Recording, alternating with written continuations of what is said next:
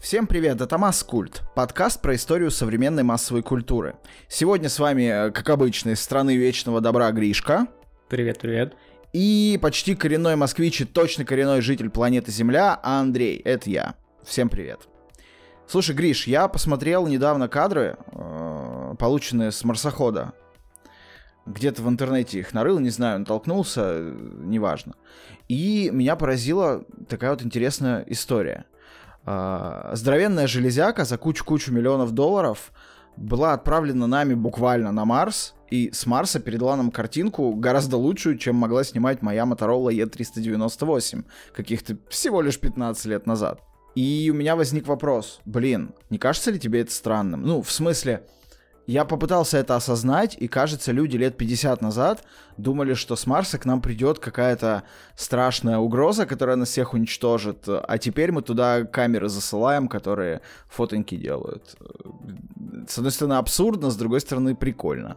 Ну, это все не значит, что а, когда мы посадим туда что-то, что должно будет прилететь обратно, обратно не прилетит что-нибудь еще.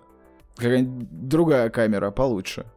Да, другая камера получше, какая-нибудь такая бионическая с.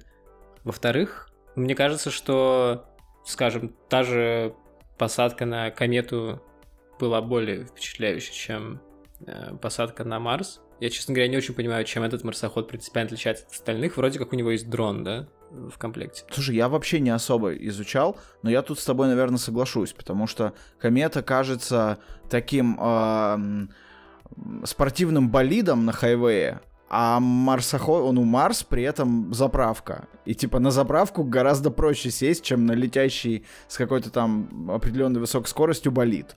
И тут, ну, интересно чисто технически задача посадить что-то на комету. Да, да. Я, кстати, до сих пор не понимаю, как они это сделали, потому что с Марсом я более-менее понимаю, как они посадили. Я даже более-менее понимаю, как они собираются сажать туда корабль с людьми, который очень тяжелый.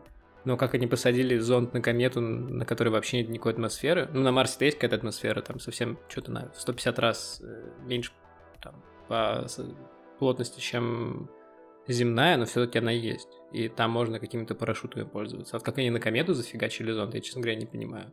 Главное, чтобы, главное, чтобы они на Марс могли доставить семена картошки. Массовая культура учит нас тому, что картошка на Марсе это главный просто путь к выживанию. Если вы не смотрели и не читали «Марсианина», почитайте, посмотрите.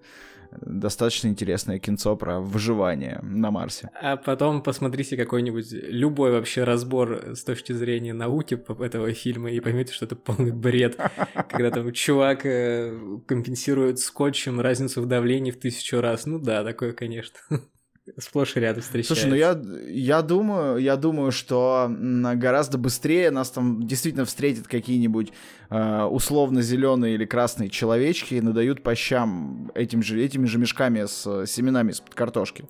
А ты вот никогда вообще не задумывался, вот когда мы посылаем в космос всякие объекты, мы же туда волей-неволей бактерии посылаем, то есть мы какую-то там санитарную обработку все эти зонды и марсоходы, луноходы, все это, конечно, проходит, но мне кажется, что совершенно избежать появления каких-то организмов на обшивке до того, как они попадут в космос, нельзя.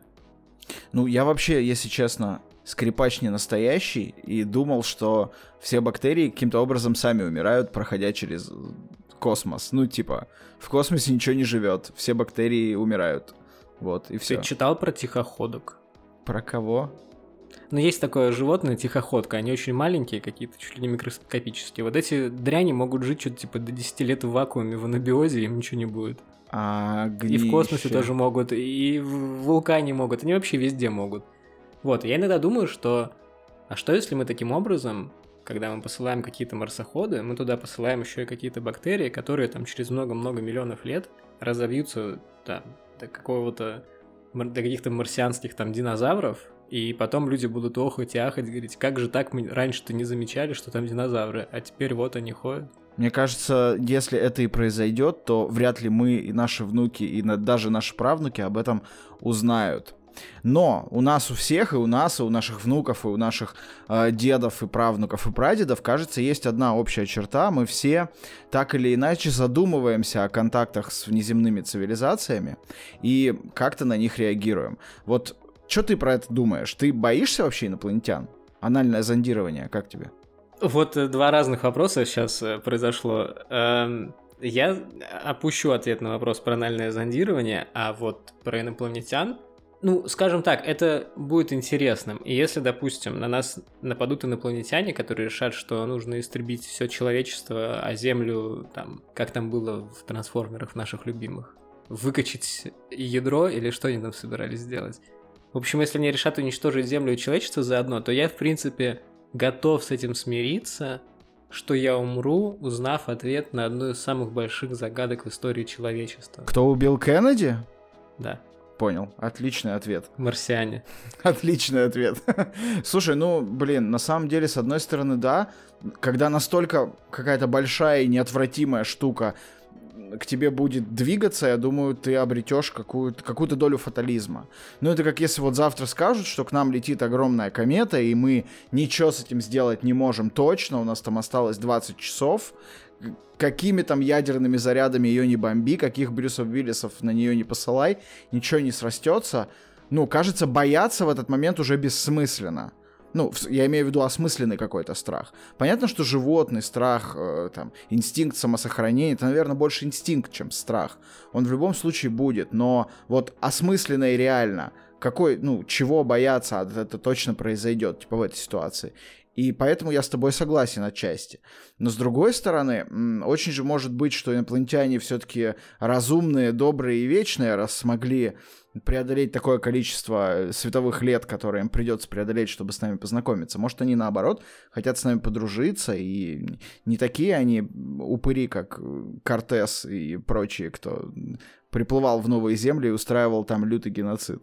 Ну, видишь, мы, когда вот такими оперируем терминами, мы почему-то предполагаем, что они вообще будут жить, допустим, в тех же измерениях, что и мы, или что мы а, будем вообще способны их там, увидеть и понять, или что у них вообще есть понятие дружбы или не дружбы. То есть мы все равно, когда говорим о гипотетических инопланетянах, мы приписываем какие-то свойства, которые присущи нам. При том, что даже при там, развитии математики и философии достаточно серьезном, которое вот произошло за предыдущие там 5000 лет, мы, мне кажется, никогда, ну, то есть рассматривались, наверное, какие-то альтернативные математики, альтернативные философии, но все равно мы же не можем их понять, потому что мы... Вот есть отличный вопрос. Представь себе, что ты общаешься с инопланетянином, да, угу. по телефону. Угу. Ты не знаешь, как он выглядит, ты не знаешь, в скольких измерениях он живет, ты вообще ничего про него не знаешь, кроме того, что у вас с ним есть контакт, вы говорите на одном языке. Как ты объяснишь ему, что такое право и что такое лево? Мы на разных языках говорим. Нет, вы говорите на одном языке. Ну и Но при этом ты... Ну, как ты объяснишь ему? Ну, в смысле, вот право, вот лево. Ну, правая рука, левая рука. Нет, ну тебе нужно ему объяснить. Ну, ты не знаешь, как он выглядит. Ты не знаешь, есть ли у него руки. Ты не видишь его. Ты не знаешь, опять-таки, да, может быть, он точка, может быть, он прямая, может быть, он десятимерная какая-нибудь срань. Не, ну слушай, это да, ну это, короче, это уже усложнение. Типа, безусловно, оно имеет место быть, но мы укатимся вообще в какую-то бесконечную историю про рассуждение, потому что, в конце концов, инопланетянином, ну, точнее, не так, внеземным разумом может быть океан или там а, какая-то метафизическая история, да. Но да, давай по попробуем а, разобраться хотя бы в зеленых, серых и прочих э, человечках и рептилоидах. Вообще вот это же инопланетяне, это вообще великий феномен, по-моему, в массовой культуре. Потому что имея что-то, у чего нет, ну, вообще никакой доказательной базы и никаких оснований, да, ну то есть никто не видел инопланетян, никто, ну, скажем так, нам неизвестны факты подтвержденные того, что их кто-то видел, того, что кто-то с ними встречался, того, что они вообще существуют, нет уверенных доказательств. Ну вот в обществе так считается, скажем так, есть много разных теорий. Я скажу тебе два слова. Кыштымский карлик. Ничего, ничего не докажете. ну, смотри, допустим, да, вот, ну, как бы считается официально, что их не существует. Но при этом в массовой культуре достаточно давно и плотно этот образ закрепился, и этой же массовой культурой и медиа этот образ раскручивается каждый раз все сильнее и сильнее. Ну, условно, у любого мифа существует какое-то основание. Там. Мы не взяли русалок из головы. Это штука, о которой говорили много, там, десятков, почти, наверное, даже сотен лет наши предки. Может, они ее придумали, конечно, но это все-таки штука, у которой есть бэкграунд. А инопланетяне — это история, которая появилась вот буквально в конце 19 века в массовой культуре. И настолько широко а, сейчас и, в принципе, последние там 100 лет развивается, что кажется, это феномен, который мы сами породили, сами его развиваем и сами его пугаемся. А ты вот боишься инопланетян?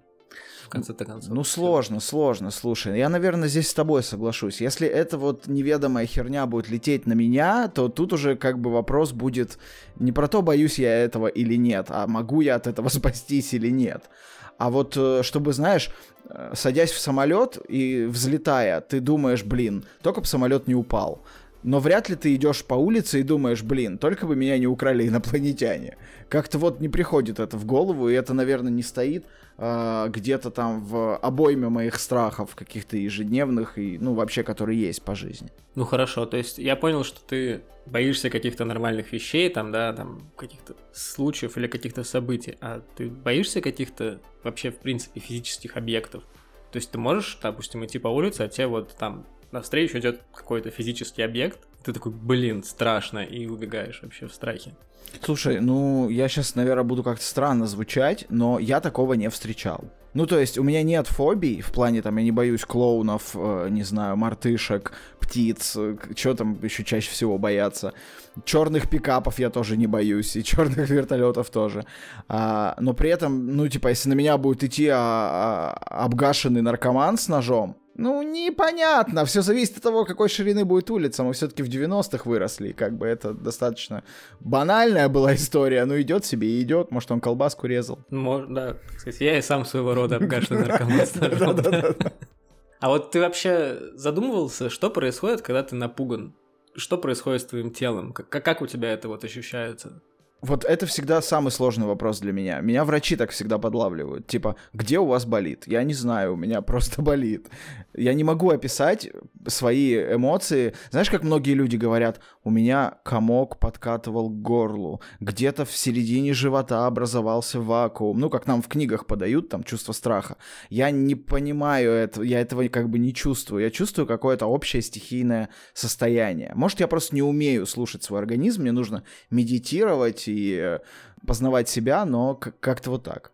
Не, ну вообще страх это базовая эмоция, то есть это ее особо не нужно разгадывать, в том плане, что это одна из там семи или восьми базовых эмоций, которые испытывает каждое живое существо на Земле.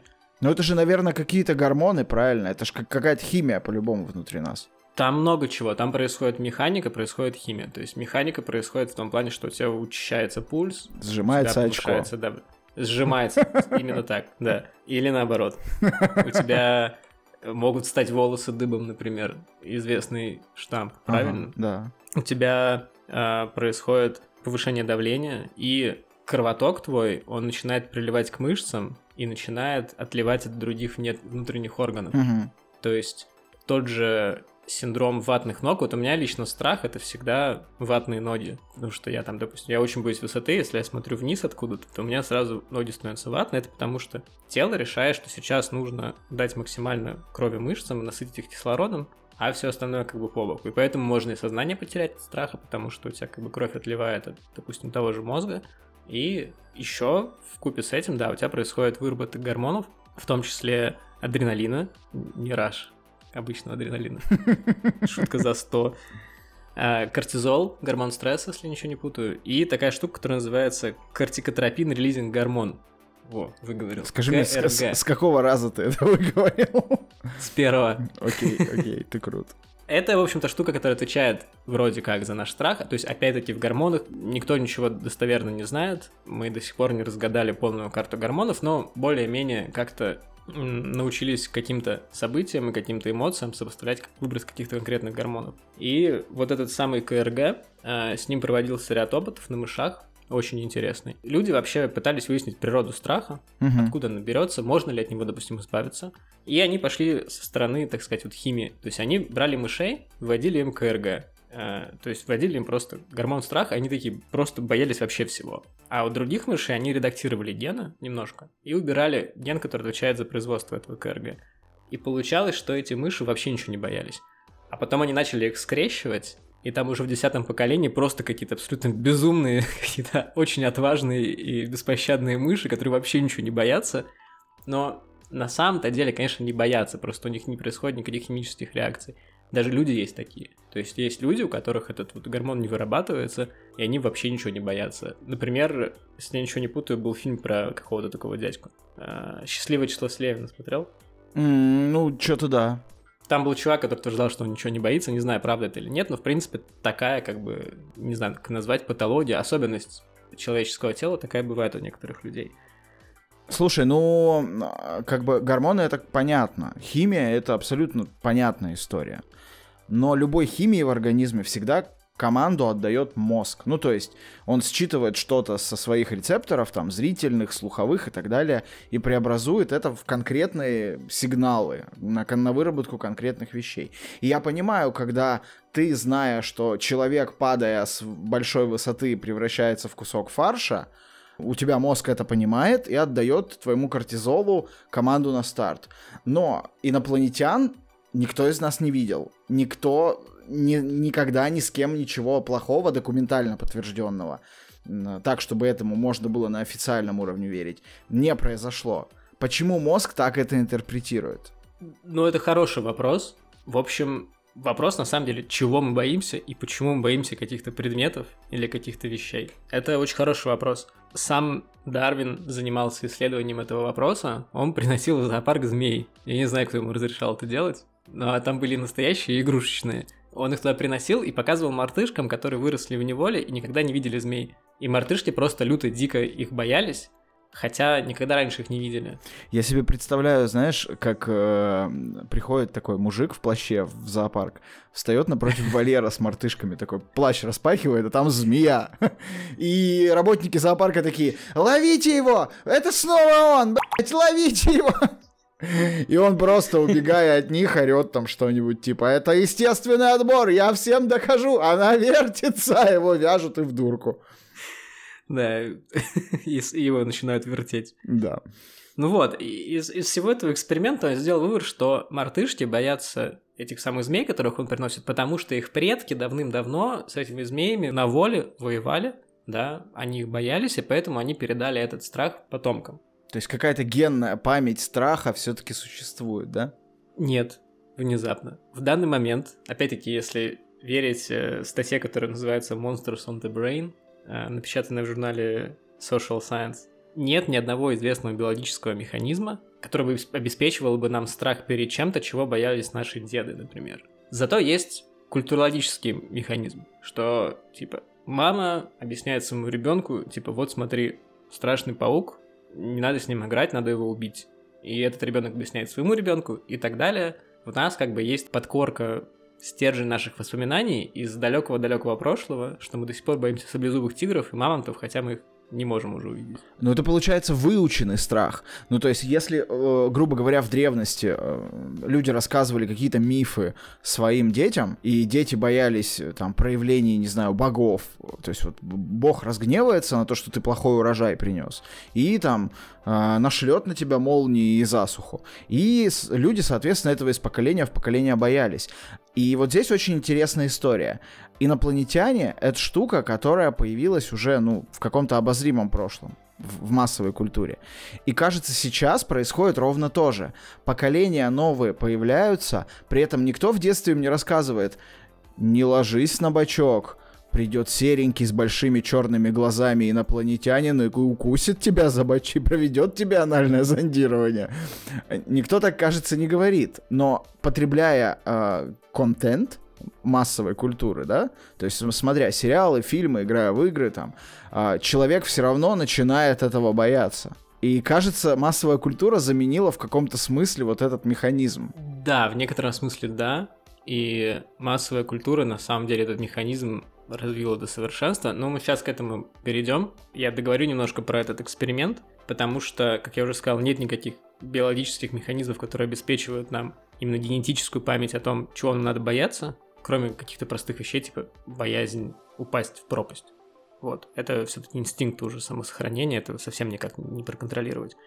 В 40-х годах прошлого века чувак по имени Дональд Хэп, он продолжал эксперименты Дарвина и выяснил очень крутую штуку, что на самом деле мартышки боялись не змеи как таковой, они боялись объект неизвестной формы, который они раньше никогда не видели. Они тупо раньше никогда не видели вот такую вот длинную хреновину, которая ползет и изгибается по синусоиде. Ну, то есть это страх неизвестного. Да, да. Он им показывал э, какие-то отвратительные какие-то куски, значит, и они этого боялись. То есть он показывал им тупо там картонные какие-то фигуры. Я просто представляю, как Дарвин приходил в зоопарк. Вот просто прислушайся. Дарвин приходил в зоопарк и показывал змею мартышкам. Мартышки никогда до этого не видели этот объект и боялись. Господи. Не будьте как Дарвин. Есть э, такой вопрос, да, который возникает из всего этого. А в- как бы как мы вообще тогда живем? Как так получается, да, что мы тупо не боимся вообще всего подряд?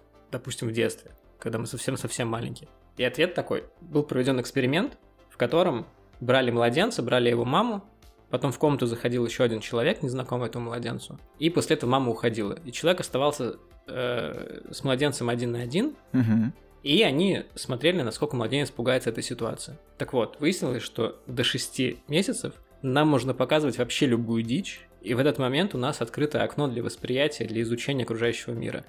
То есть мы вообще ничего в этот момент не боимся. Э, Нам можно там показывать чужого, там, расчлененку всякую, криминальную Россию.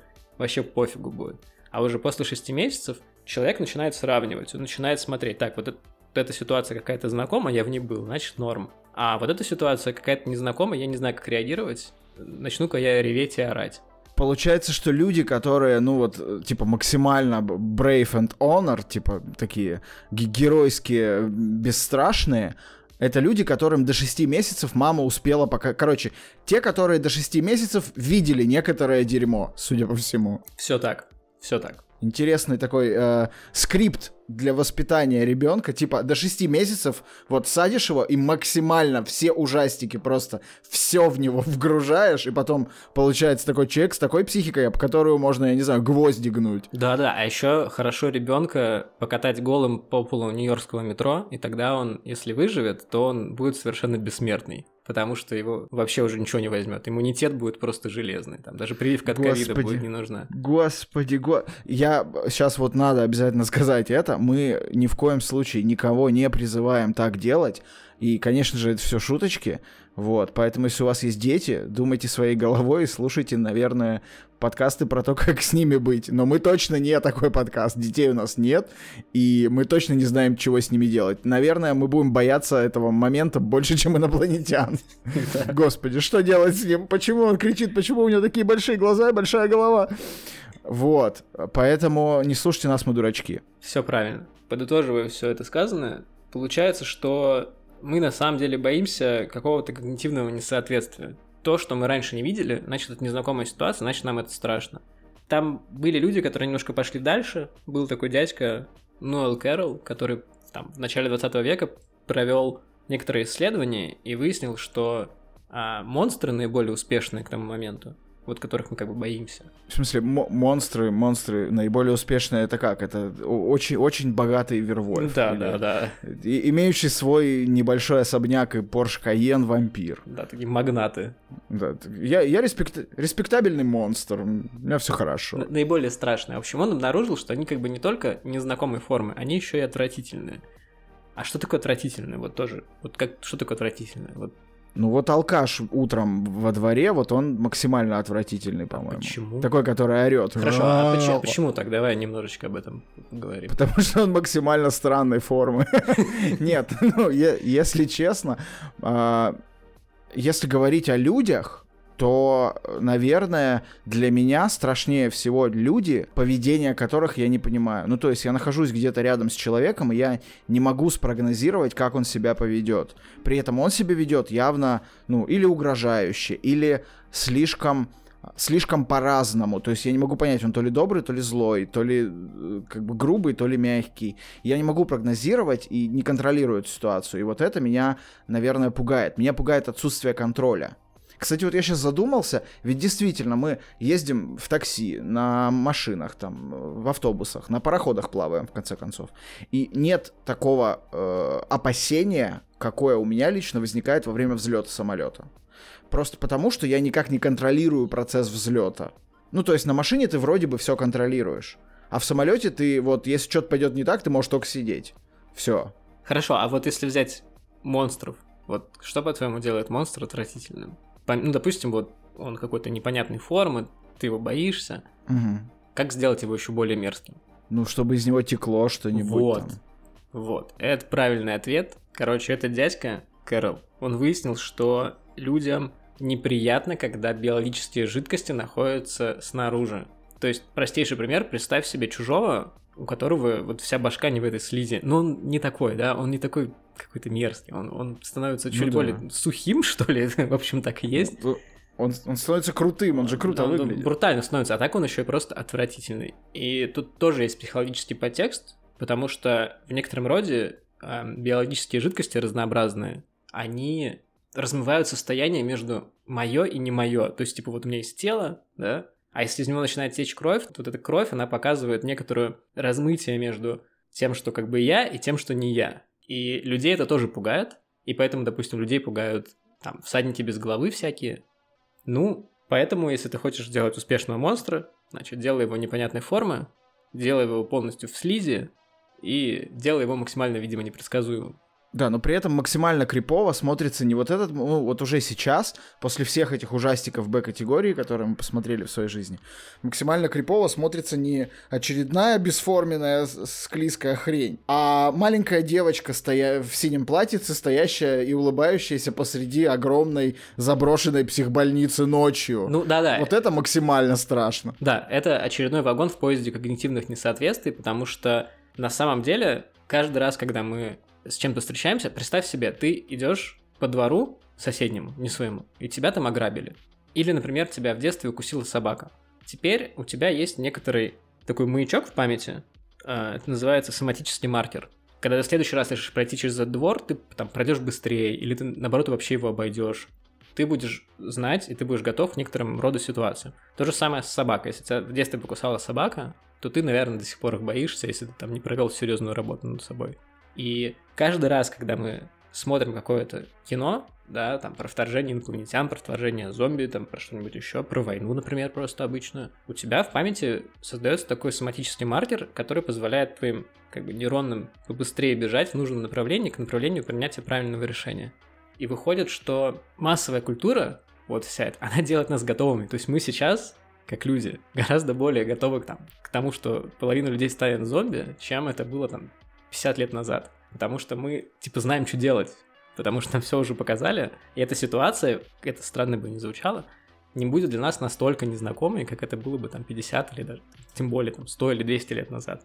То есть это такая проработка триггеров наоборот. То есть ты прорабатываешь их до того, как они у тебя появятся вообще. Да, да, да, да. И поэтому массовая культура вынуждена придумывать все новые и новые какие-то вещи, которых мы должны пугаться. Потому что как бы одной и той же вещью два раза сложно испугать. Ну, в некотором смысле. То есть понятно, что там есть какие-то приемы для того, чтобы ты пугался, там музыка, саспенс, там вот эти скримеры, вот это все. Но в общем и целом тебе нужно регулярно выдумывать какую-нибудь новую страшную хренотень. А еще тебе нужно обосновывать, откуда эта хренотень берется. Правильно? Ну, а как, какой самый простой способ как бы сказать, откуда взялась какая-то хренотень. Ну, можно сказать, что она вывелась в лаборатории на Земле. Можно сказать, что она э, проснулась в какой-то пещере, из которой она много-много лет там не вылезала. Но это все как бы, типа, достаточно скучно и уныло. И нужно много объяснять. А вот место, где вообще ничего не нужно объяснять, сказать, ну, оно прилетело из космоса. С меня взятки гладкие, я вот это придумал, оно из космоса, как бы все нормально. И поэтому, мне кажется, инопланетяне, они стали так популярны, потому что люди хотели пугаться, и нужно было регулярно поставлять что-то новое, мерзкое, склизкое, страшное, и оно обязательно прилетало из космоса. Это интересная идея. Давай попробуем разобраться в этом немножко глубже и понять, откуда все-таки взялись инопланетяне, как мы э, росли вместе с ними, э, какие они вообще были и бывали, и к чему мы все-таки пришли.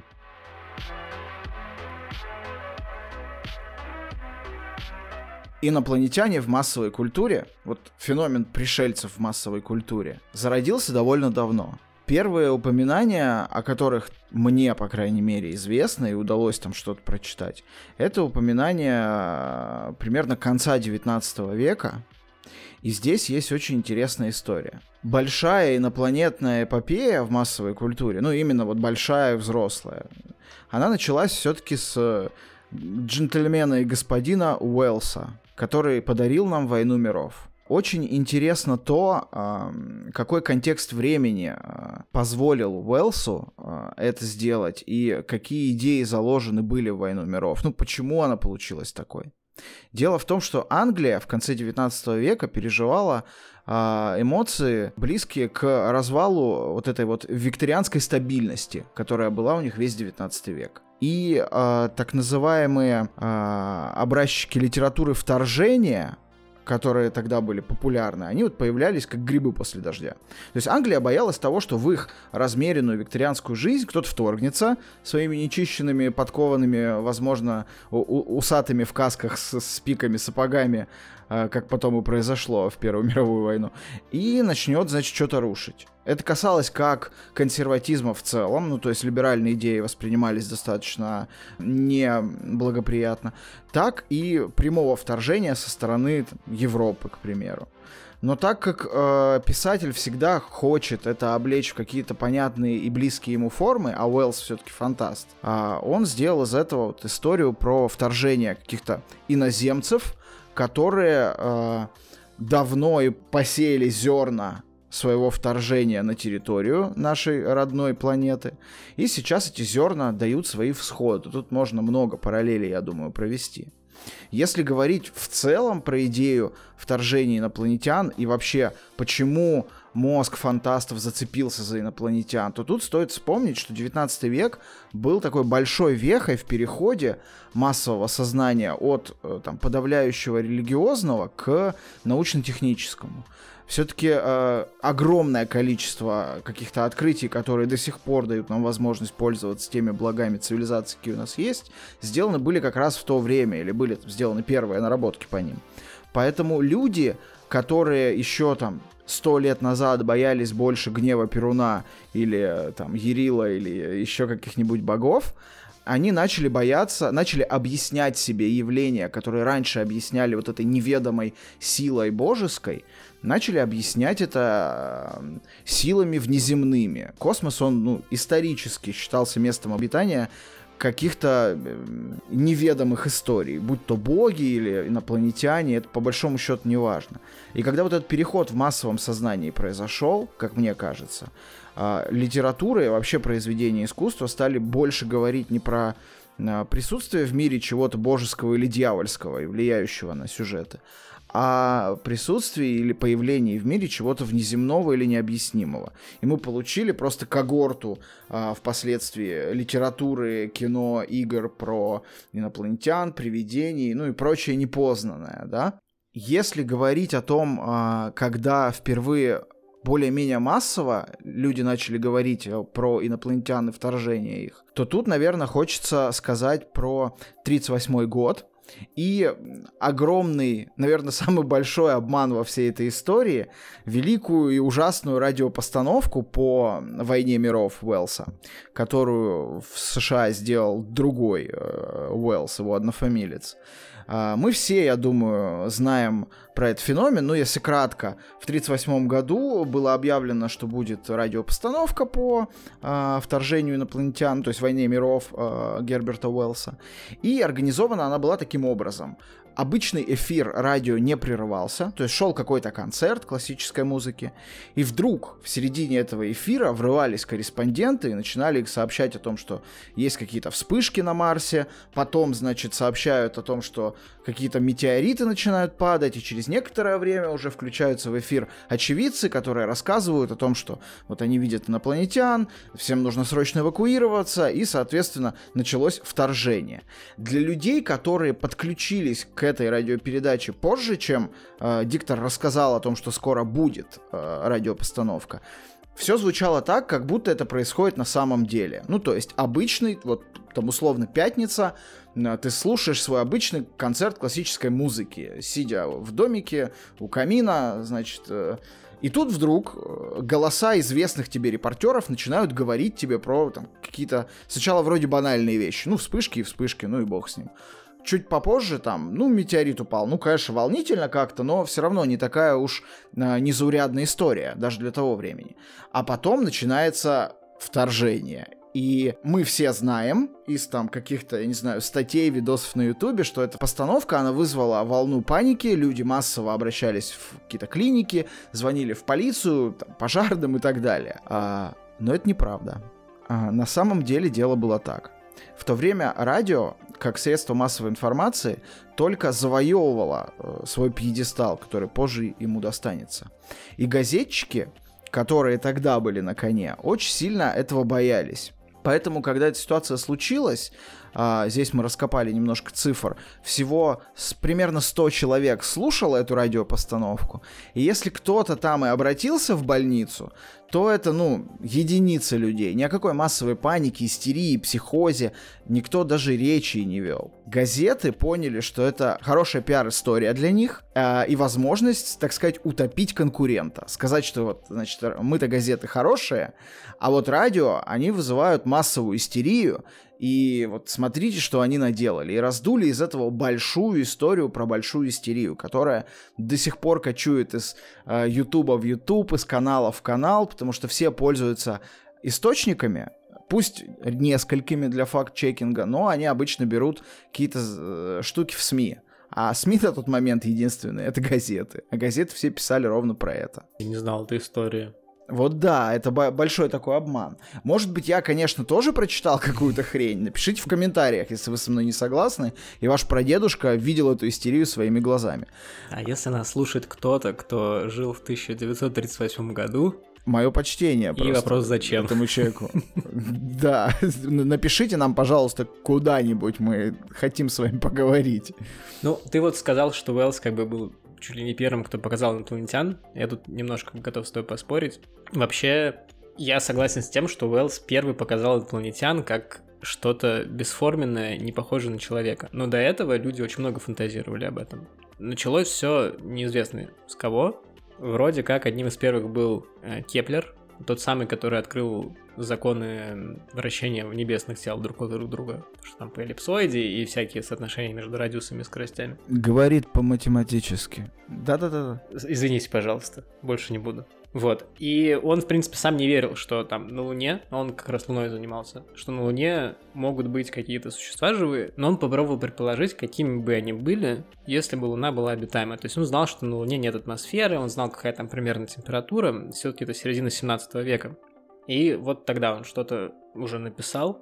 И, наверное, из такого интересного, спустя сто лет Вольтер пишет историю о том, как на Землю прилетают люди с микромеди, или людей зовут микромеди, существ этих. Э, все бы ничего, но они ростом 40 километров, и по пути они залетают на Сатурн, где берут местного жителя тоже к себе в компанию. Он ростом всего 2 километра. Вот, и вся вот эта компания, значит, несколько существ ростом 40 километров, ну, людей, и несколько вот существ ростом 2 километра прилетают на Землю, но они прилетают с благими намерениями, и, скорее всего, тут есть какая-то аллюзия на ангелов, наверное. Еще спустя сто лет выходит история о том, что на Сатурне живут души умерших людей. То есть все это вращается вокруг а, как бы таких религиозных подтекстов, как мне кажется. Ну, вот здесь, я думаю, как раз вот этот переход и происходил от э, мифологизации космоса через религию к мифологизации космоса через пришельцев. Да, вот между историей про Сатурн и между Уэлсом три года всего. То есть это угу. действительно очень близкий и уже как бы закан... То есть, мне кажется, очень четкий переход между тем, когда закончилось религиозный подтекст и когда началось просто мясо с ксенофобным подтекстом, видимо, каким-то. Так или иначе, про вот мясо, ксенофобию и современную истерию.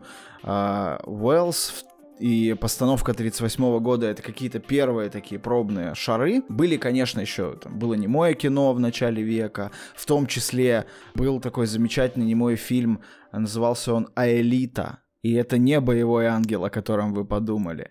Это советское немое кино про инопланетян. По сценарию Толстого, да? Это же Толстой написал. Ну, по-моему, да. А Толстой какой? Алексей, Алексей, Алексей да. Толстой, да. да. Так как коммунисты, кажется, захватывают э, Марс или что-то такое. Ну, красная же планета. Красное да. знамя должно быть на красной планете. Очень логично. Вот такие вот боевые ангелы, созданные в СССР, правда, черно-белые, немые, вряд ли с большими голубыми глазами. Но вернемся к хронологии. 47 год, начало нашей с вами эры летающих тарелок. Все, что мы сейчас знаем, слышали, видели в массовой культуре про летающие тарелки, началось именно оттуда. В 1947 году, как заявляет правительство, э, в, по-моему, пустыне Невада это было, близ Роузвелла, происходит крушение метеозонда. Как говорят, э, значит, Зара... Заратустры.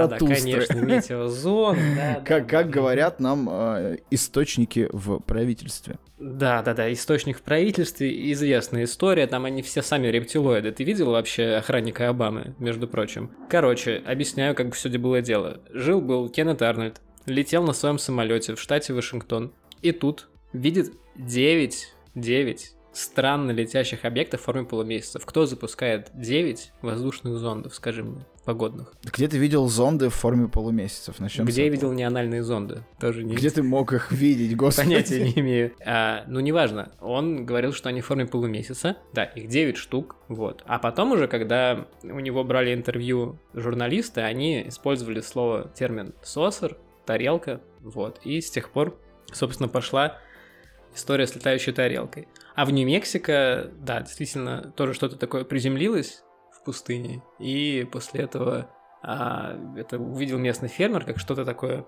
дискообразное приземлилось на землю, и тоже сообщил об этом газетам. Кажется, примерно с тех пор мы получили инопланетян в том виде, в котором мы э, знаем их сейчас. Ну, то есть, вот если ты сейчас остановишь на улице плюс-минус любого человека, то он тебе ответит на вопрос, как выглядит инопланетянин, одно из трех есть, господи, есть классификация инопланетян, вот, о которой я сейчас расскажу. Да, я посетил такое количество разных сайтов, что боюсь, что за мной теперь придут. Он ответит вам, что он видит, ну, что инопланетянин выглядит либо как, э, значит, серый, либо там серо-зеленый человечек с таким тщедушным тельцем и огромной головой, с огромными глазами, черными, как правило, не моргающими. Ну, охранник Обамы. Ну, да. типа того, да. А, либо он скажет, что это рептилоид. Здравствуйте, э, мировое правительство, пожалуйста, не закрывайте нас. Вот. Э, либо он скажет, что это так называемый Норд. Норд. Знаешь, что такое Норд? Север. Да. Брянск. Нет? Брянск, север. Нет. Э, ну да, но нет. Э, Норд это такой подвид инопланетян, э, который выглядит как идеальный человек. Я вот сейчас иду по очень тонкому льду и пытаюсь не шутить, но... Это типа я или что, я не понимаю. Нет, типа... Нет. Это высокий, голубоглазый, светловолосый, такой нордической внешности, в общем. Идеальный человек. Вот есть три вида, ну, больших вида инопланетян, грубо говоря. Есть вот эти вот, значит, норды, есть э, рептилоиды и есть вот эти вот серенькие человечки. Примерно так себе их представляет массовая культура, и мы впитываем э, ровно такие образы через те произведения искусства, о которых там у нас сегодня пойдет речь. Ну, да, еще хотелось бы добавить, что сама концепция вот летающих тарелок появилась, собственно, с этими сообщениями, а до этого считалось, что инопланетяне летают на чем-то сигарообразном, на самом деле дирижаблеобразном, потому что что люди видели? Дирижабль. Отлично. Значит, инопланетяне тоже должны летать на чем-то похожем, потому что люди ничего другого не знали. Ну, не знаю насчет сигарообразных, но у меня в семье есть такая полубайка-полубыль. Мои бабушка и дедушка в Молдавии когда-то ездили продавать машину. Время для cool story. И они возвращались там откуда-то, куда-то ночью через поля кукурузные. Почему-то инопланетяне очень любят кукурузу. Вот всегда кукурузные поля фигурируют в историях про инопланетян. Хрущев. Сигарообразные объекты в форме кукурузы. Хрущев. Он был инопланетянин. Я все понял. Все понятно. А, и они натурально в небе увидели какие-то вытянутые светящиеся объекты, которые пролетели куда-то.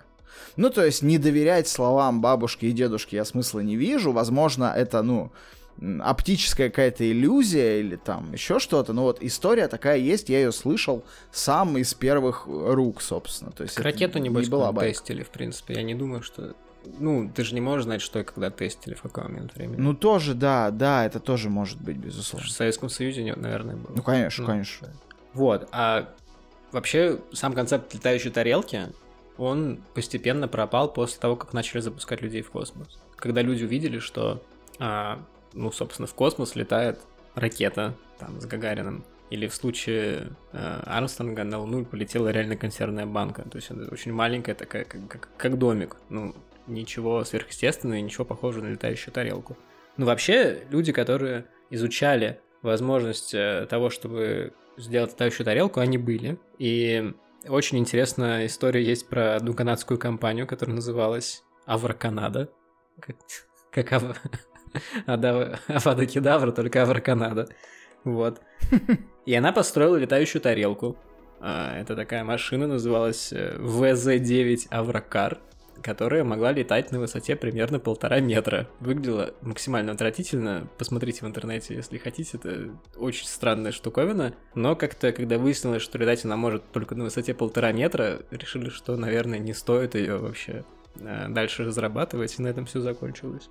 Но существуют же самолеты вертикального взлета, то есть теоретически управляемый полет э, вертикальный там со стра... Как, как вообще описывают всегда полет инопланетян? Почему этот объект э, летящий, все, включая там военных э, летчиков, которые, у, которые вот как раз видели некоторое дерьмо на, свою, на своем жизненном пути, и там специалистов, которые занимаются ПВО, сразу начинают бить как тревогу, видят что-то непонятное. Они видят, что траектория полета аэродинамически не соответствует ничему, что им известно. Ну, то есть траектория полета всего, что изобрели люди, это, как правило, прямолинейная история. И если нужно развернуться этому объекту, он должен сбавить скорость как минимум. А про летающие блюдца обычно говорят, что эта штука движется зигзагами, абсолютно не сбавляя скорости и совершает такие пируэты, которые невозможно совершить ни на одной известной человечеству э, технике, которая умеет летать. Ну, я читал что-то про это давно уже, что, типа, показывают же летающие блюдца, у них, вращаю, у них вращающийся ободок, за счет вращения этого ободка ты можешь скомпенсировать резкие перепады скоростей. Ну да, я согласен. Опять-таки, возвращаясь к нашей изначальной теме про страх чего-то непонятного, вот для летчиков это вполне себе непонятная вещь, потому что, ну, скажем так, если я увижу, что что-то летает зигзагами, я такой, ну, типа, ну, наверное, что-то построили, что летает зигзагами. А летчики, которые знают вообще, что реально, а что нереально, чего можно добиться, чего нельзя добиться, они, конечно, наверное, в шоке от этих историй. Ну вот это все времена Уэлса и там начала века. Там понятно, это абсолютно необъяснимо. Люди не настолько сильно там образованы и, в принципе, не настолько сильно изучен космос. Но сейчас уже, а вот то, то, в чем мы живем сейчас, то медиапространство и та культура, которая сейчас есть вокруг нас и на которой мы росли, она не вполне себе похожа на то, что придумывал Уэллс. И основы этой культуры были заложены как раз в наши любимые 80-е. Боевики и, э, значит, приключенческие фильмы категории «Б» — то, на чем мы выросли. Эм, да, да, вообще с 80-ми там даже скорее чуть пораньше, наверное, где-то в середине, наверное, века ближе. Там была такая история, что у людей после войны им было очень грустно. То есть там все как-то плохо и страшно еще, потому что, опять-таки, есть Советский Союз, который пытается там что-то делать, э, какая-то холодная война. Как-то очень уверенно и страшно, и люди пытались найти какой-то эскейп от всего этого, от всего мира, и они собирались на так называемые утренники. Это лучший перевод, который я смог найти слово «матине». Наверное, я правильно его произнес, может быть, неправильно. В общем, суть в том, что это некоторое комбинированное мероприятие, в котором ты приходишь в кинотеатр, и тебе показывают мультик, тебе показывают пару серий какого-нибудь сериала, и тебе показывают фильм категории «Б», такой реально низкобюджетный. И это там занятие на там, полдня, да, там с перерывами на общение и там какие-то сладости. После этого люди ехали жарить барбекю, то есть это как бы субботнее или воскресенье времяпровождения. И это, ну, наверное, что-то очень похожее на ночь кино. Я не знаю, сейчас еще живы ночи кино, но когда я учился в университете, они были очень популярны, когда там за ночь показывали три или четыре фильма. И это было достаточно интересное какое-то занятие. Они живы сейчас, нет, не знаешь? Ну, сейчас-то уже, наверное, ну, в смысле, прямо сейчас из-за пандемии всей этой истории, возможно, нет.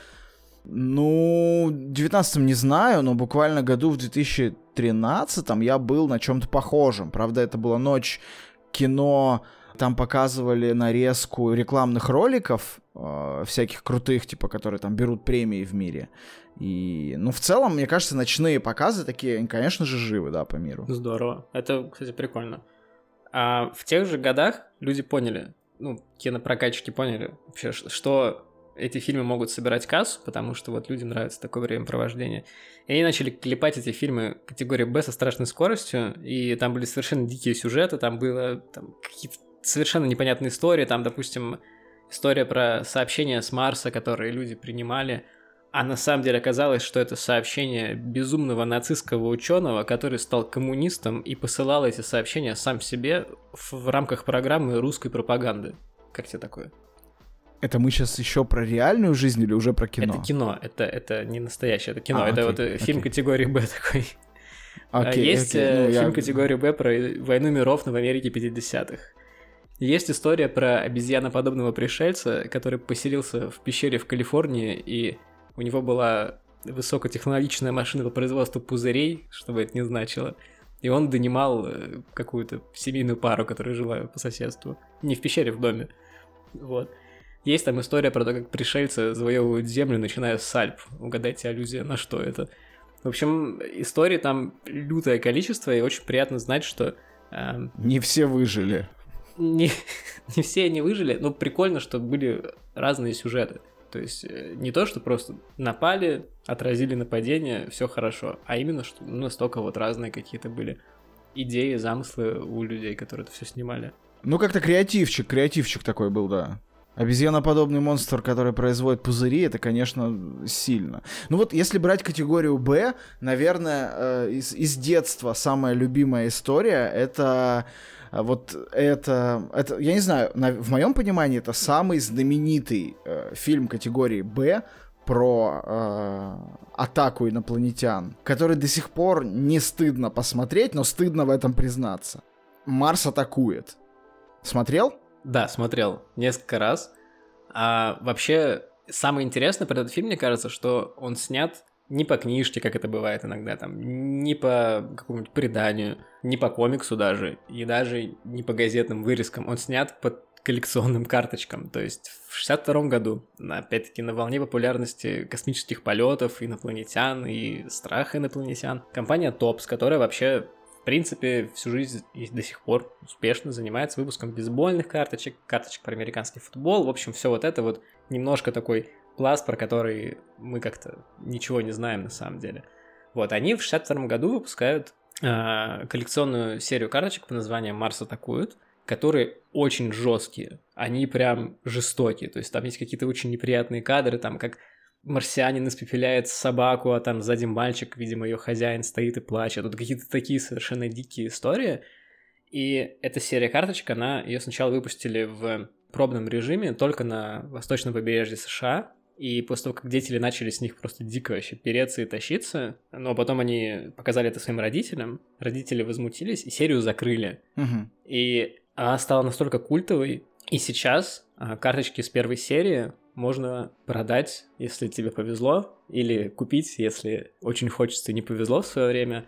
Ну, что, типа, одна карточка стоит от 200 до там, 2500 долларов, а полный комплект можно купить за, ну, в зависимости от состояния, от полутора тысяч там, до 10 тысяч. Это такая же себе вполне инвестиция, как э, первый номер Человека-паука там, или первый номер любого комикса. В общем, это вполне себе штуковина, которая может стать инвестицией, если ты купил там все запакованное, все оцененная оценщиками, и вот все, все очень четко.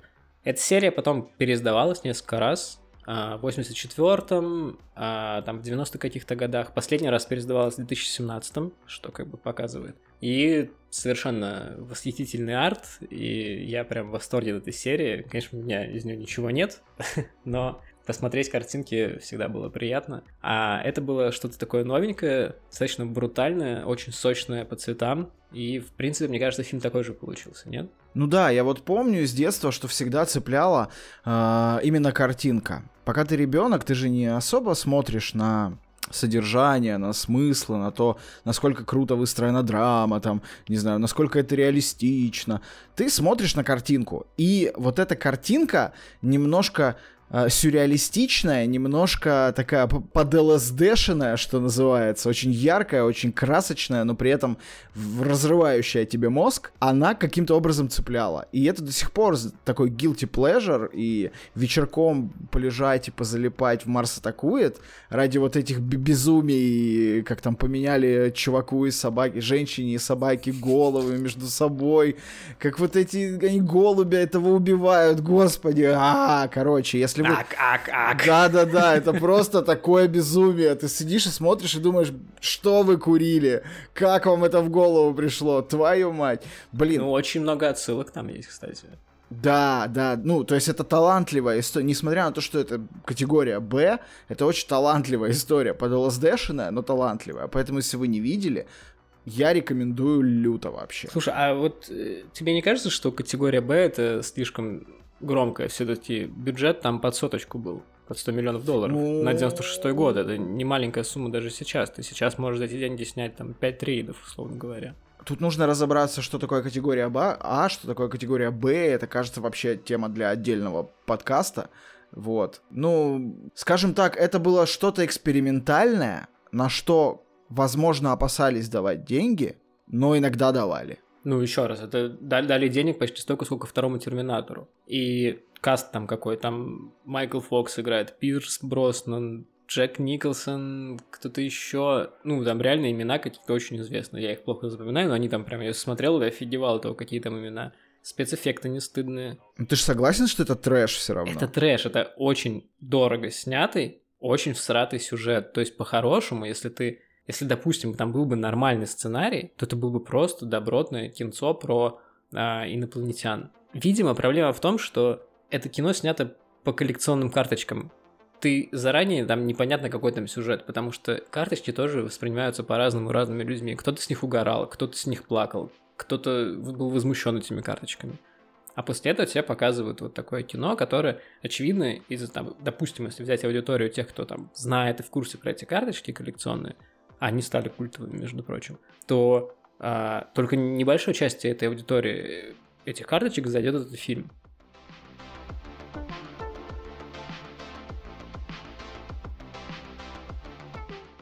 Марс атакует, это, конечно, великое кино. Но неужели помимо кино не было в массовой культуре? Вся ведь культура должна была реагировать на этот запрос.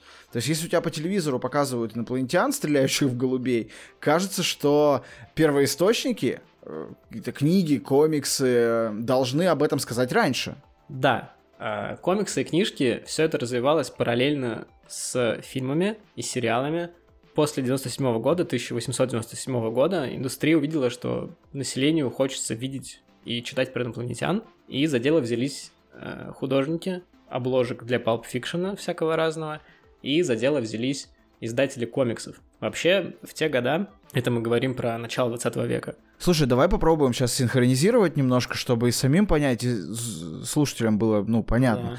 1897 это примерно же время, когда Ленин маленький в туалеты за водой бегал. Это когда его э, выслали на три года в ссылку в Енисейскую губернию. Это вот этот год. То есть еще даже не шла вообще речь о Великой революции. Ну, это вот просто понимать, где отсечка. Люди в Америке комиксы про инопланетян рисуют, а у нас вот эта вот вся байда с революцией еще даже не началась. Окей, ну и что там было? Ну, во-первых, э, был Pulp Fiction, то есть это... Кино такое с Тарантино, я Нет, знаю. это, да. это, его тогда еще не было, к сожалению.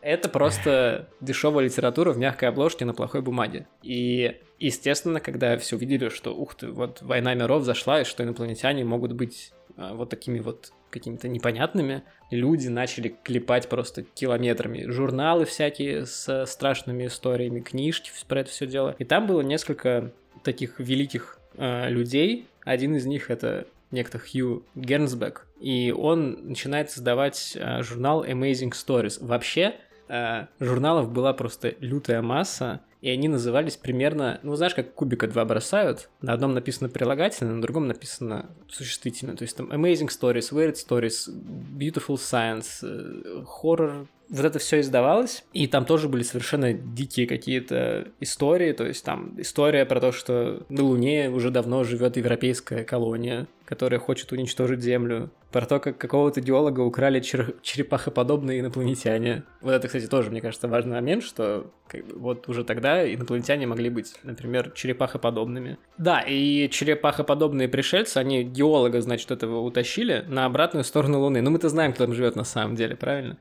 Э, есть история про то, как из космоса прилетели смертельные споры, например. Это вообще... Ну, что лучше, Xbox или PlayStation, Nintendo или Sega, Android или iPhone? Так вот они откуда, из космоса. Да, это, это все из космоса прилетело.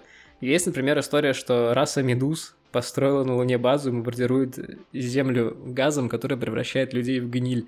Короче, я хочу сказать, что в начале 20 века было, мне кажется, гораздо больше оригинальных и интересных сюжетов, чем сейчас, потому что пришельцы-каннибалы, пришельцы-медузы, черепахоподобные пришельцы, какие-то фламинго с э, какими-то ракетами, вот это все, оно куда-то делось. То есть вот этот вот смешной гротеск, он куда-то пропал. Есть версия, куда именно он пропал. То есть вот опять-таки все эти Amazing Stories, Amazing Fantasy, всего этого уже нет. Большую роль в этом сыграла Вторая мировая война. Во-первых, потому что во Вторую мировую войну люди как бы начали бояться Гитлера и Японию, а не каких-то инопланетных э, пришельцев, и чтобы поднимать им дух, печатались какие-то военные подвиги, условно говоря, или там тот же Капитан Америка, но уже как бы не пришельцы. Интерес к пришельцам через там, 20 лет снова возникнет. Во-вторых, в Вторую мировую войну тупо не было бумаги, и первым под нож пошло вот это вот какое-то низкосортное чтиво, очень дешевое, и очень много изданий разорилось, которые потом снова открылись. А, наверное, стоит рассказать про издательство EC Comics — это издательство, которое в какой-то момент было наравне с Marvel и DC. То есть это была вот практически большая тройка. Это 50-е годы, и они издавали истории очень как бы в тему, конкретно да, про инопланетян. У них было очень много тайтлов. Кстати, у Marvel и DC ты так просто не вспомнишь истории про инопланетян. Они были, они не стали известными. И даже сейчас там как-то вот Конечно, есть инопланетяне, как в любой какой-то вымышленной вселенной, но прямо сейчас вот такого нету, да, чтобы там, ну, какие-то скрулы там нападали, что-то такое, но вот... Ну, Супермен, здрасте. Ну, Супермен. Ну, вот нету, как ты знаешь, вот этого вот безумия э, начала 20 века, да. Фокуса да. нет на То есть, если, допустим, убрать факт инопланетности, ничего не поменяется. Или если убрать самих этих инопланетян, ничего не поменяется. Ну да. Ну, только люди в черном. Вот люди в черном, как бы, это что же комикс? Да, да, да. Вот, и они издавались там примерно середины 50-х. Э, они издавались примерно середины 40-х до середины 50-х и были очень популярны. И просто мне хотелось бы в этом хотя бы подкасте сказать, увековечить этих ребят, которые тоже толкали вперед с феминными шагами культуру, они воровали сюжеты у Брэдбери и Хайнлайна, рисовали их там и все это было очень красиво. Мне очень понравилось две истории. В следующий раз, когда вас будут спрашивать, что лучше, Marvel или DC, вам нужно ответить EC. В общем, из DC мне понравилось две истории. Э, обе очень красивые. Первое это то, что корабль с, с пришельцами летит на планету тюрьму. У них в их расе остался последний преступник, и у них такие планы на этого последнего негодяя вообще в истории их расы – Значит, поменять ему память и отправить на планету тюрьму. Ой, я даже знаю, как он назывался, слушай, этот комикс. Смотри, планета тюрьма, Prison Planet, PPC он назывался, наверное. PPC, возможно, да. Прос- Но... Простите меня за эту шутку. В самом конце выясняется, что эта планета — это Земля. А знаешь, кто был тем преступником? Гитлер? Да. Ничего не поменялось с тех пор. Привет всем любителям Твиттера. Да. Да. Ну и еще один просто шикарный сюжет. Значит, к Земле летят инопланетяне, которые решили, что нужно срочно предупредить Земля на том, что ядерное оружие это очень плохо. Это 53 год, то есть уже как бы понятно, что ядерное оружие это очень плохо. Но они не успевают прилететь, Землю расфигачивает много маленьких кусочков, и на одном маленьком кусочке они находят комикс э, под названием, по-моему, Weird Science или Weird Fantasy. И они начинают читать этот комикс и видят, что это ровно комикс про то, что они делали до этого момента. И последний разворот показывает то, как инопланетяне смотрят на последний разворот этого найденного комикса, на котором инопланетяне смотрят на последний разворот найденного им комикса в том комиксе, ну и так далее до бесконечности. И это дико круто, как мне кажется. Ну, то есть я, я очень люблю такие истории. Интересная концепция. Ну, типа, реально, это же не часто используемая штука именно в, в литературе. Это, это же такой слом четвертой стены в каком-то смысле. Да, это был вообще, в принципе, эта вот серия, по некоторым, так сказать, сообщениям, была одна из самых первых вообще серий для взрослых именно комиксов. То есть все-таки изначально там и Marvel, и DC, наверное, сейчас со мной поспорят и обольют меня помоями, но а это было чуть больше на детей все-таки ориентировано. Вы можете сделать это в комментариях. Да, да, да. Вот, а EC комикс, они больше как-то на взрослых ориентировались.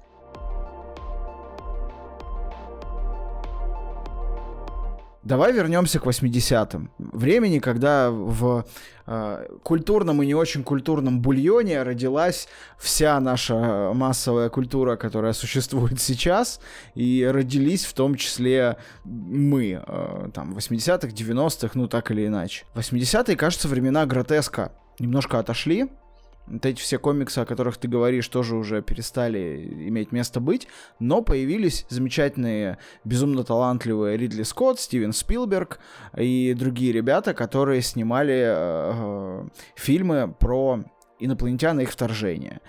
Тут, кажется, не нужно останавливаться подробно э, на конкретных фильмах, потому что их безумное количество, и это время было, правда, временем рассвета, начиная с близких контактов третьего рода, которые сформировали область, образ инопланетянина в, в наших современных мозгах. Продолжая через звездный десант в Верховина, где вообще история на самом деле не про инопланетян, а про там, тоталитарное общество, ну так или иначе. И робота, который пытается себя осмыслить, да, да. Это, это ваше Верховинское. Это психопат отлич... просто, а не режиссер. Отличный робот, отличный фильм. Звездный десант супер кино.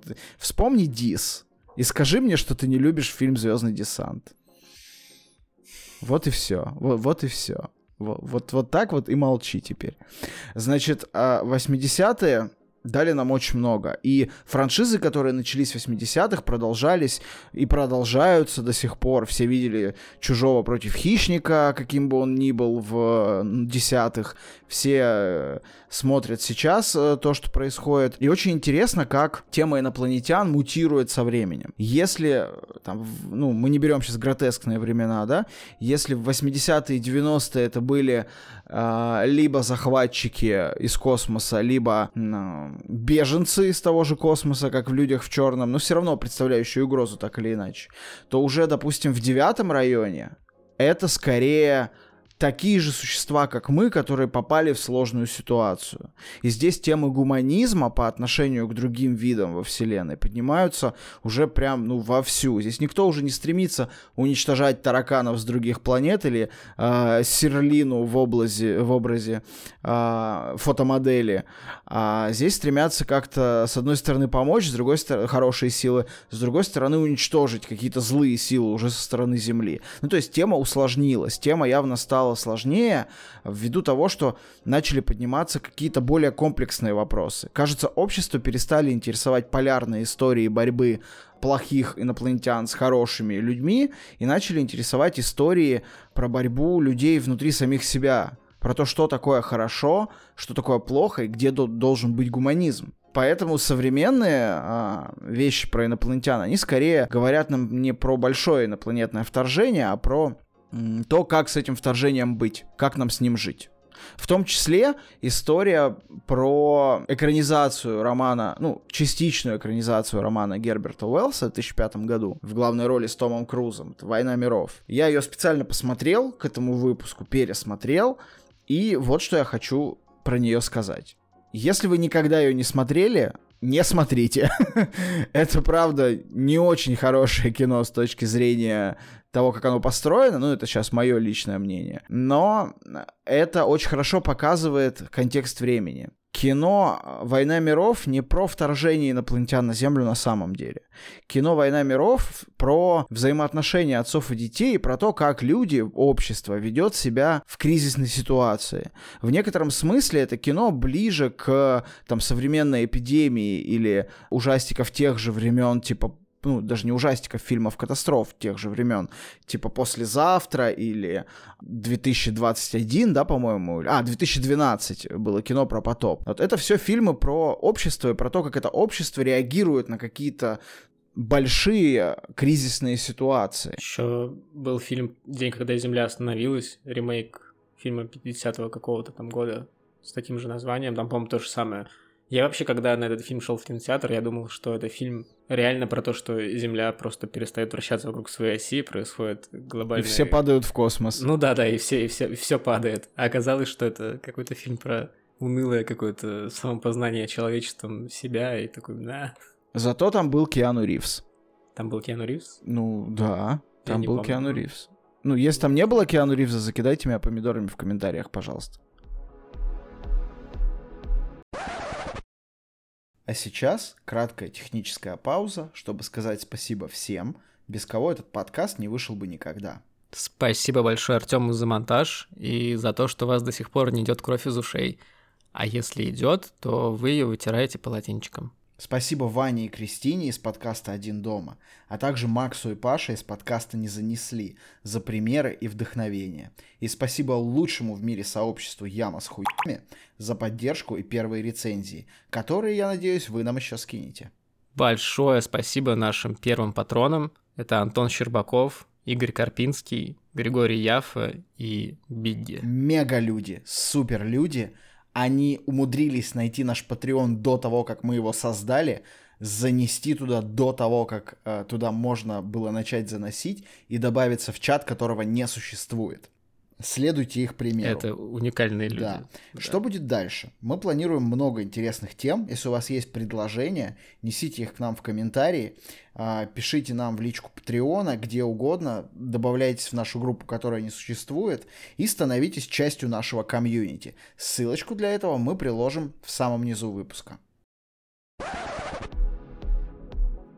Массовая культура научила нас тому, как вести себя во время вторжения инопланетян. Но что, если это вторжение будет не таким, как себе представляет массовая культура? Вот я, например, сейчас попробую, ну, как бы представить, да, как бы я, если бы я был высокоразвитым инопланетянином, напал бы на Землю. Вообще, как бы, не уверен я, что я был бы высокоразвитым инопланетянином, потому что кажется, что предположение а, о том, что инопланетяне какие-то очень высокоразвитые и чего-то знают, чего не знаем мы, оно основано просто на том, что мы не умеем летать в космос. Ну, то есть, кажется, что цивилизация, которая умеет летать так далеко в космос, и эти полеты делать пилотируемыми и возвращаемыми, должна быть намного прокачаннее нас. Но это ведь далеко не так. Э, если бы мы в свое время там не начали разработку двигателей внутреннего сгорания, а пошли по какому-то другому пути, может быть, мы бы уже смогли открыть какие-то источники энергии э, и способы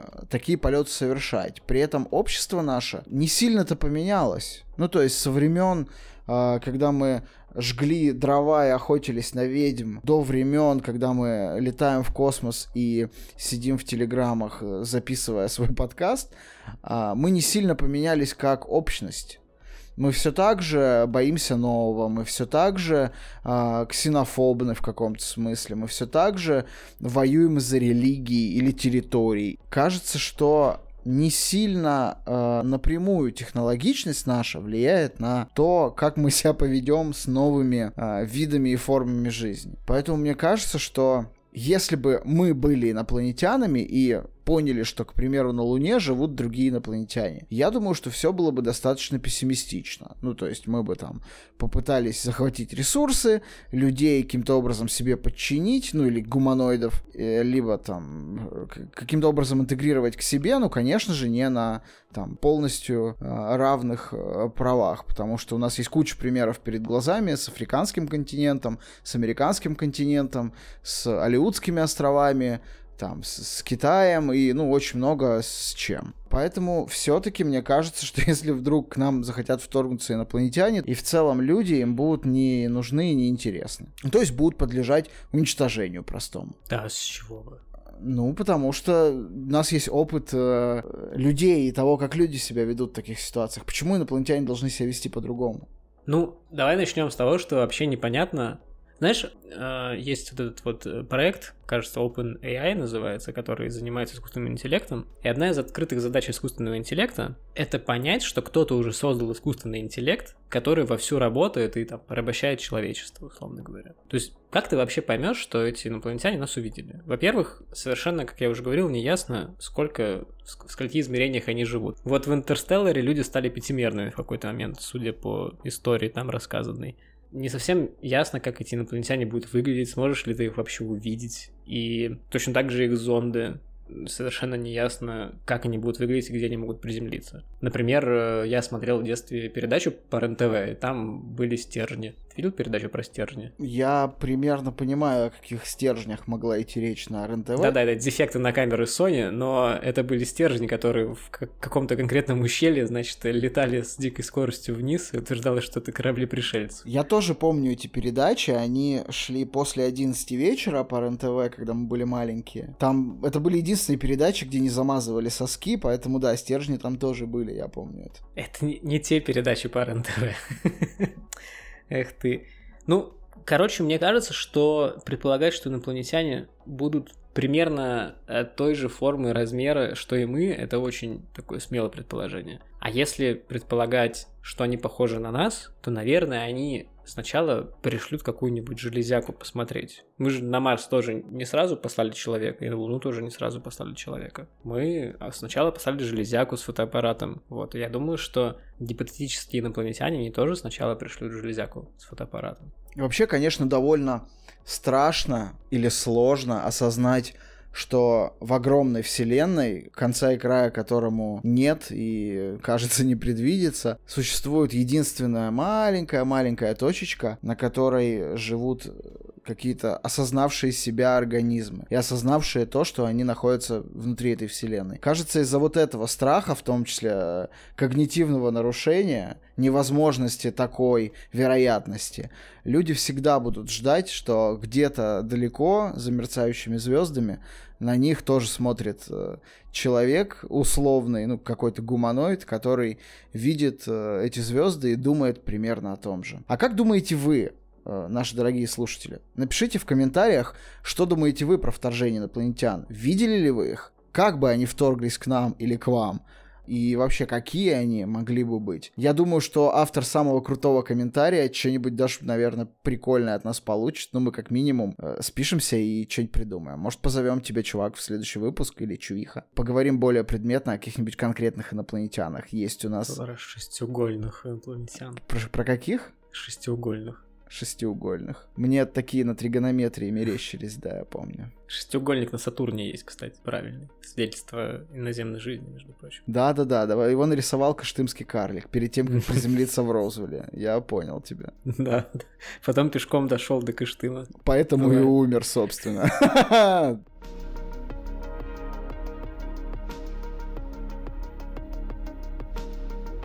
Ну, мы все-таки не подкаст про страхи, и не подкаст про э, внеземное, э, мифическое, выдуманное, а может быть и нет. Подкасты на такие темы есть. Вы можете их найти. Про выдуманное и невыдуманное у Гриш Пророкова есть крутой подкаст «Жуть», а про страхи и природу страхов есть крутой подкаст «Социология стрёма». Очень рекомендую вам приценить и то, и другое. Возможно, вам это понравится. Нам понравилось. А еще нам понравились произведения, без которых, как нам кажется, массовой культуры про пришельцев просто быть не может в наших головах и в э, нашем с вами мире. Э, давай попробуем, Гриш, э, назвать вот э, топ-3 своих произведений, неважно что это, фильмы, игры, там, книги, что угодно про пришельцев, вот без чего человек вообще не может э, себя представить в современности. Ну, давай прикинем, что вот такая Корбану Далласу в машину свалилась Лилу. Лилу изучает историю и вообще культуру э, современности. Какие три произведения Лилу должна посмотреть, почитать, послушать, увидеть, почувствовать, понюхать, скушать, чтобы вот знать все, быть в контексте? Как ты считаешь? Нет, ну знать все это невозможно. Я просто готов сказать ну да, три произведения про пришельцев, которые я бы вот оставил в необитаемом острове с собой. Да. То это были бы они. У меня немножко будет, наверное, странная подборка. А, я начну с фильма «Клоуны-убийцы из космоса», потому что это один из моих любимых трешаков. Клоуны, да. убийцы из космоса. Из, из космоса, да, да, да. Это хороший, хороший фильм, между прочим. 87 -го года рассказывает про то, как на Землю спустился гигантский космический шатер и клоуны, которые в нем прилетели, они начинают заготавливать себе запасы из людей. Людей помещают сахарный сироп и трубочкой высасывают из них жизнь. Вот. Реально крутой фильм, чисто трешак, совершенно такой безбашенный и прекрасный. А, есть еще один мой любимый трэш-фильм, наверное, мы как-нибудь потом его обсудим. А второй фильм, я бы сказал, это Кинзадза Георгия Данелия. Ку! Да, я говорю, у меня странная подборка. Um, я, я долго выбирал между Кинзадза и Чужим, и я подумал, что Чужого ты назовешь, uh, поэтому я назову Кинзадзу. Это просто хороший фильм про uh, путешествие советского инженера и советского студента на планету Плюк в галактике Кинзадза. Если вы не смотрели, и если вам больше, наверное, 20 или 18, то посмотрите, это реально круто. И третий фильм, это, наверное, Солярис Тарковского. Это, как говорил один великий, это жуткий и восхитительный фильм. Тут нечего добавить, опять-таки, если вы... А... Я, кстати, не знаю, считается ли Солярис инопланетным существом, потому что он как бы сам планета. Ну давай зачтем. Окей, это какой-то внеземной разум. Да, и, в общем, если вы уже дед, как мы, или если вы еще юный или юная, и у вас созерцательное настроение, то не пожалейте три часа и посмотрите «Солярис». Если с первого раза досмотрите до конца, то можете смело хвастаться этим в барах и там спорить, например. Вас никто не поймет, но неважно. А чтобы вас поняли в барах, а, я вам рекомендую следующие три программных произведения буквально.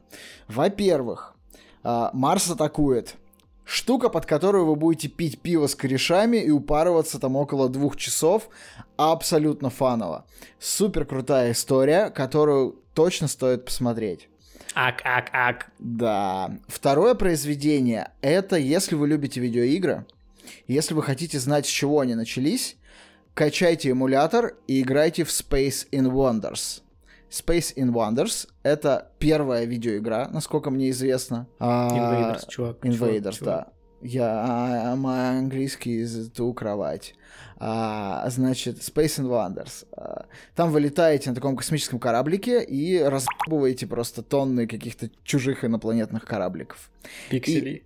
Пиксели. Ну, пиксели это наше все, мы обожаем пиксели. И третье произведение про инопланетян, я сейчас э, а, скажу, наверное, никто из вас его не знает, но это потрясающий трэш. Это книга, я сейчас даже не вспомню, к сожалению, кто ее написал, и я не погуглил этого заранее. Это такое домашнее задание для того, кто захочет ознакомиться. Это а, еще один блок на вашем пути. А, называется она «Гуманное оружие». Эта книга выходила в серии «Фантастический боевик», которая в России издавалась в 90-е нулевые, и, возможно, до сих пор издается, я не знаю, там такая фигня типа значка Mortal Kombat на логотипе. Вот. Книга это про нападение инопланетян, вторжение в современной России. А фишкой книги заключает, э, ну, фишка книги в том, что инопланетяне на самом деле никого не убивают в этой книге. Они э, используют оружие, гуманное оружие, которое растворяет не органику, то есть прожигает там крылья самолетов и так далее, растворяет одежду на людях, в том числе на ваших одноклассницах, но а, при этом погружает людей в сон и там вот что-то с ними дальше происходит, не буду спойлерить. Потрясающий трешак, интересна она тем, что вот все, что мы знаем и видим, и читаем, и слушаем, и смотрим про инопланетян, это обычно где-то в штате Коннектикут происходит, или там над Белым Вот, домом. Не надо даже штата Коннектикут, там ничего вообще не происходит в штате Коннектикут. А в гуманном оружии речь идет про Москву, про вот наш с вами реалии. И вот ровно за это я ее люблю. Интересно иногда почитать, потому что все-таки в нашей реальности мало таких вещей делают. Мы не будем сейчас вспоминать фильм Бондарчука. А, Вы все знаете... э, Русю, я знаю Русю. э, Да, да, вы все знаете Руса. Поэтому гуманное оружие рекомендация от меня. Вообще, конечно, мы там во многом шутим. Есть очень много программных и больших действительно произведений, типа «Чужого», «Хищника». Но я думаю, что про них мы расскажем как-нибудь э, в следующий раз, потому что мы планируем разные темы. В том числе мы планируем говорить о франшизах, а «Чужой» и «Хищник» — это все-таки большие франшизы. Я думаю, что если этот выпуск наберет какое-то там большое количество комментариев с просьбами сделать про «Чужого» и «Хищника», то мы обязательно про них сделаем отдельный выпуск. Мне кажется, у нас есть шанс набрать большое количество просьб не делать что-либо про их любимые франшизы. И не делать вообще больше Вообще ничего. вообще ничего. И это гораздо реальнее. Если вы действительно так думаете, напишите об этом. Да. Кстати, я хотел сказать, что Соляриса книжку тоже почитайте и песню послушайте исполнителя дядя Женя. Вот. Вам Го- понравится. господи, Песня господи. вообще программа минимум просто. Солярис великое произведение. Не смотрите фильм 2002 года. Если вы это выдержите, вы герой. Вы правда Ну, герой.